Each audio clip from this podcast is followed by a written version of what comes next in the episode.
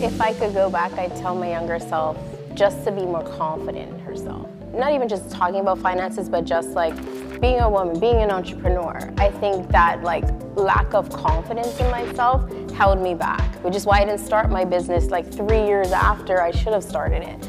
Um, so if I could go back and tell her like, just take the leap, like you'll be okay, like just do For it. all women in all careers and all walks of life, that is so important. Yeah.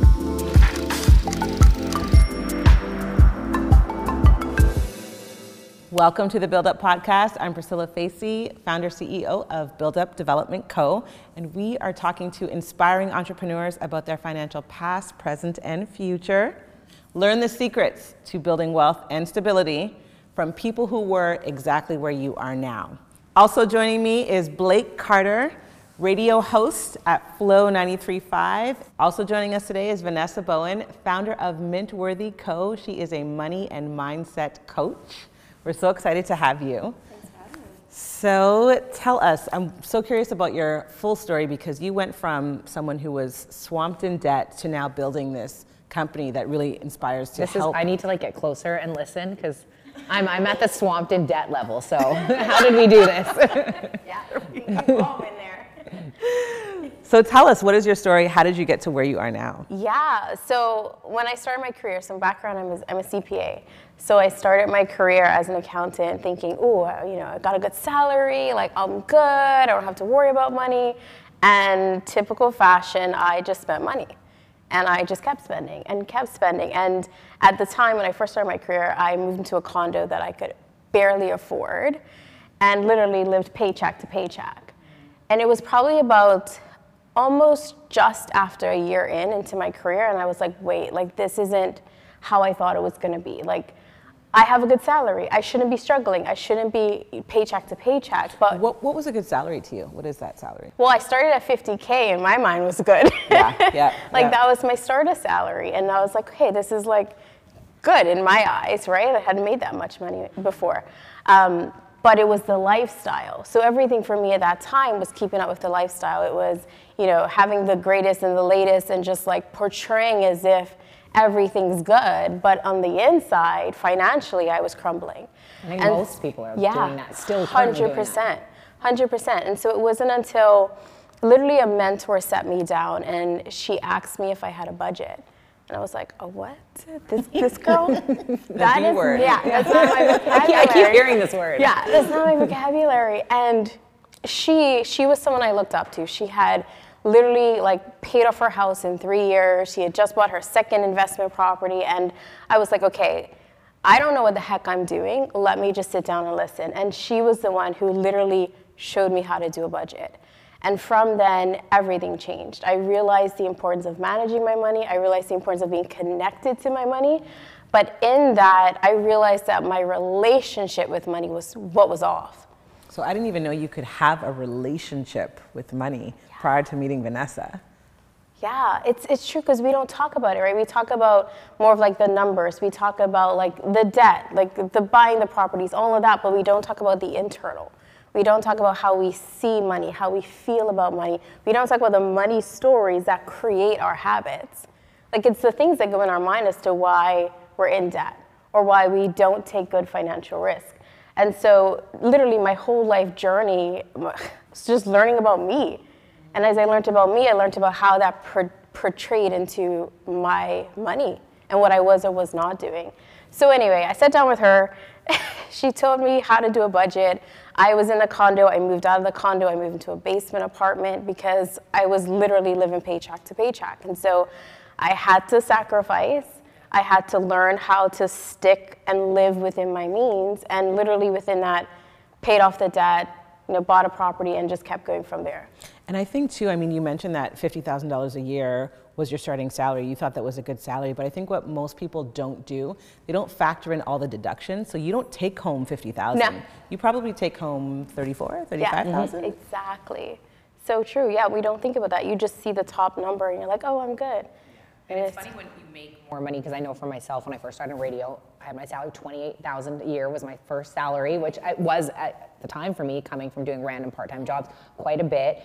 Um, but you, you just like then you get your next job and I'm making a little bit more money. Now I'm moving to Calgary and now I'm making 55. Wow, I'm making so much more money. I can I started already spending it. Then I'm coming to Toronto. Then I get to Toronto, taxes are higher, so my paycheck went up, but I was making what I was making in Calgary. Paying cost of living in Toronto was so much more and I've just noticed for myself as I've kept climbing career goals and salary goals, I just keep spending more. It doesn't matter how much they're paying me, I'm to I'm going to spend it. Right? It's those ingrained habits, right? That's it. It doesn't matter what we make. It's it's the habits that we have to shift. And so, how were your money habits formed and how have they changed? How were they reformed? I don't know. well, I think a lot of it, like a lot of our habits, is like what we saw, right? So like I like my mom showed me how to save, but it wasn't like okay, sit down and like this is what you need to save for. So it's like it was this back of like my head type of thing. So my habits, I don't know how like created, who knows. But how I've changed them is really for me was more getting connected to like what is in my heart that I want to do. And and I call them like heart-centered financial goals because that was what it did for me. Like I needed to know, okay, what's one thing you're going to focus on and structure your finances around that. So when I moved into the basement apartment, my one thing was buy an investment property because I didn't know anyone who had done it. No one in my circle, no one that I knew. And so I said, okay, if I could do this, like I'll just feel invincible. So when you say buy an investment property, you were going to continue renting where Oh, you lived, yeah. and then just buy a property to rent out. Yeah. And that's so like I feel like you were like light years ahead because so many people don't do that. We were just talking about this that you always attach buying a property, especially women, with a relationship or Yes. I'm going to get married and then we're going to buy And a you place live together. there. You don't think I'm going to yeah, just rent it. True. Yeah, yeah. I'll be honest. Why it, for me investment property? One, no one had had done it that I knew, but also like I was single at the time, so the thought of buying a house and living in it by myself Yeah. was like, hmm. then I'm just gonna remember that I'm single every day. oh, let me shovel my snow and realize I don't have a man. Um, so that was part of the reason. But but for real, that was that was one of the things that shifted my habits. I had to get so clear on what does Vanessa want that's gonna get her focused on her finances. And that's all it was. It was like, I'm just gonna buy this property just because I could say I could do it. And to do that, that means I have to live within my means. That means I have to pay off the debt. That means I have to have a budget. And so it was really just like this goal in front of me that helped me to shift my money habits so they can they then became like second nature. But it was just literally me saying, okay, let's just do this and allow my habits to change in the process. I like that though, like your heart, your heart center. Yeah. Like pick what it is I- that I you feel like- desire and then work around it. I And it feel like it's sense so because you're going to work towards that because that's really Yes. what's going to motivate you. Yeah. Right? And for everyone, it's going to be different. Like for me, I want to be able to January to March escape this treacherous winter in Toronto and like go somewhere else. But you got to have enough money to carry, you know, your life and everything else in order to do that. So yeah, that's definitely a factor. Yeah, and I think that's what's missing sometimes, like our financial goals. Sometimes people will choose what their parents say should be a financial goal, or what their friends are saying, oh, you should save for, you know, a house, or you should whatever. But if your goal is to live, you know, somewhere else for three months, like that's your goal. But we're too busy trying to pick other people's goals and make them ours sometimes. Yeah, and that can definitely throw you off track. Yeah. So tell us a little bit more about, I guess, what you do with your clients. How you even got to the point of making this like a, a business. Yeah, I don't know how. Uh, lo- honestly, I just, it started with my mentor. She taught me, and then I just was blabbermouthing about what she was teaching me to other people. Like everyone needs to hear this. Yes. Yeah. And it was mainly other women. And realizing that the, the women in my circle were just as clueless. They were in debt. They had no idea. They were like me, living in that false pretense that like you have to have a partner to be financially secure. And so I was just helping them. And then it just became a passion. And it just became a bigger passion and a bigger passion. And my career as a CPA was moving. So I was in this limbo state because, you know, you- spent all this money to become an accountant, like you're, it's a good, secure job. So I went through all of that, but realized that my heart told me this is what I was meant to do. And so that's kind of how I led into starting Mintworthy, but it didn't start out with the mindset and the financial strategy. At first, it was just financial strategy because that was more of what I was focused on. But as I said earlier, my journey made me uncover my relationship with money. And then talking to my clients, I was uncovering their relationship with money. And that's how this whole mindset piece came in. And so I became super fascinated and then got into becoming an NLP practitioner. That's another story. But I just was fascinated with how our mind creates our habits and our actions, and that spills out into our financial life. And so, going back to your question, what I do for my clients is it's holistic, I say. Like, we focus on your mindset with money. We uncover your money blocks. What are those deep rooted subconscious thoughts that are creating your habits, creating your relationship with money, shifting those first? Because if we don't shift those and I just teach you like how to strategize and how to be better for your money, those old ways of being are going to come back and you're just going to slip back into the same spot. So I'm all about shifting the mindset first and like changing their relationship with money. And then I teach them the strategies of like budgeting, getting out of debt, saving, etc., building that like trajectory, building that plan. And then they can actually do the plan because their relationship to money and to themselves has changed. It's funny listening to you talk about this because it also sounds like when you're working with a trainer or like someone to do with your dietitian and stuff because it's the same thing. It's, it's really with everything in life your mindset on whatever that is whether it's your eating your fitness your your money you have to have healthy relationships towards those things to 100%. get your goals. So true. So true. Yeah. Is there so is there a point where you can help someone shift their mindset? Okay and now they're in a better mindset the relationship is better and now they're good. And now for the rest of your life you're just set. I wish then I'd probably be a billionaire and we wouldn't be here right now. but the thing is with like anything with your mindset, like it's a forever process. Just like being healthy. It's not like you just go and you eat, you know, your vegetables and you work out for a week and you're good. It's a lifestyle. So yeah, shifting your mindset is a lifestyle. Get better money for the rest of my life. Okay. okay. because what happens, and I, I will say this from my own life experience, what happens is you you overcome a block in one phase of your life and then you get to another li- another level of life and there's more blocks so as you progress your mindset progresses but also what you're going through in life shifts so you have different mindset beliefs around what you're going through at that time so it's almost like using the tools as you keep progressing in life, but it's tools to shift your mindset. But every time you're going through something in life, your mindset's going through something else. And it's like, okay, let that block sit down, get to another level. Okay, here's another block, work through that, let that sit, sit down. So it is like a lifestyle thing. Do you have for people who are like struggling with their finances or managing a budget or anything, like three things like right off the bat, three lifestyle changes they need to make right away to start getting on track? Yeah, one, have a budget. I'm so big on having a budget. it's like my thing. you just you have to because if you don't track your money, if you don't tell your money where to go, which that's what your budget's doing. It's telling your money where to go, where to sit down. If you're not telling your money where to go, it's to go wherever it wants to go. And so it's controlling you instead of you controlling your money. So budget number one, but also I, I'm big on having what I call money dates.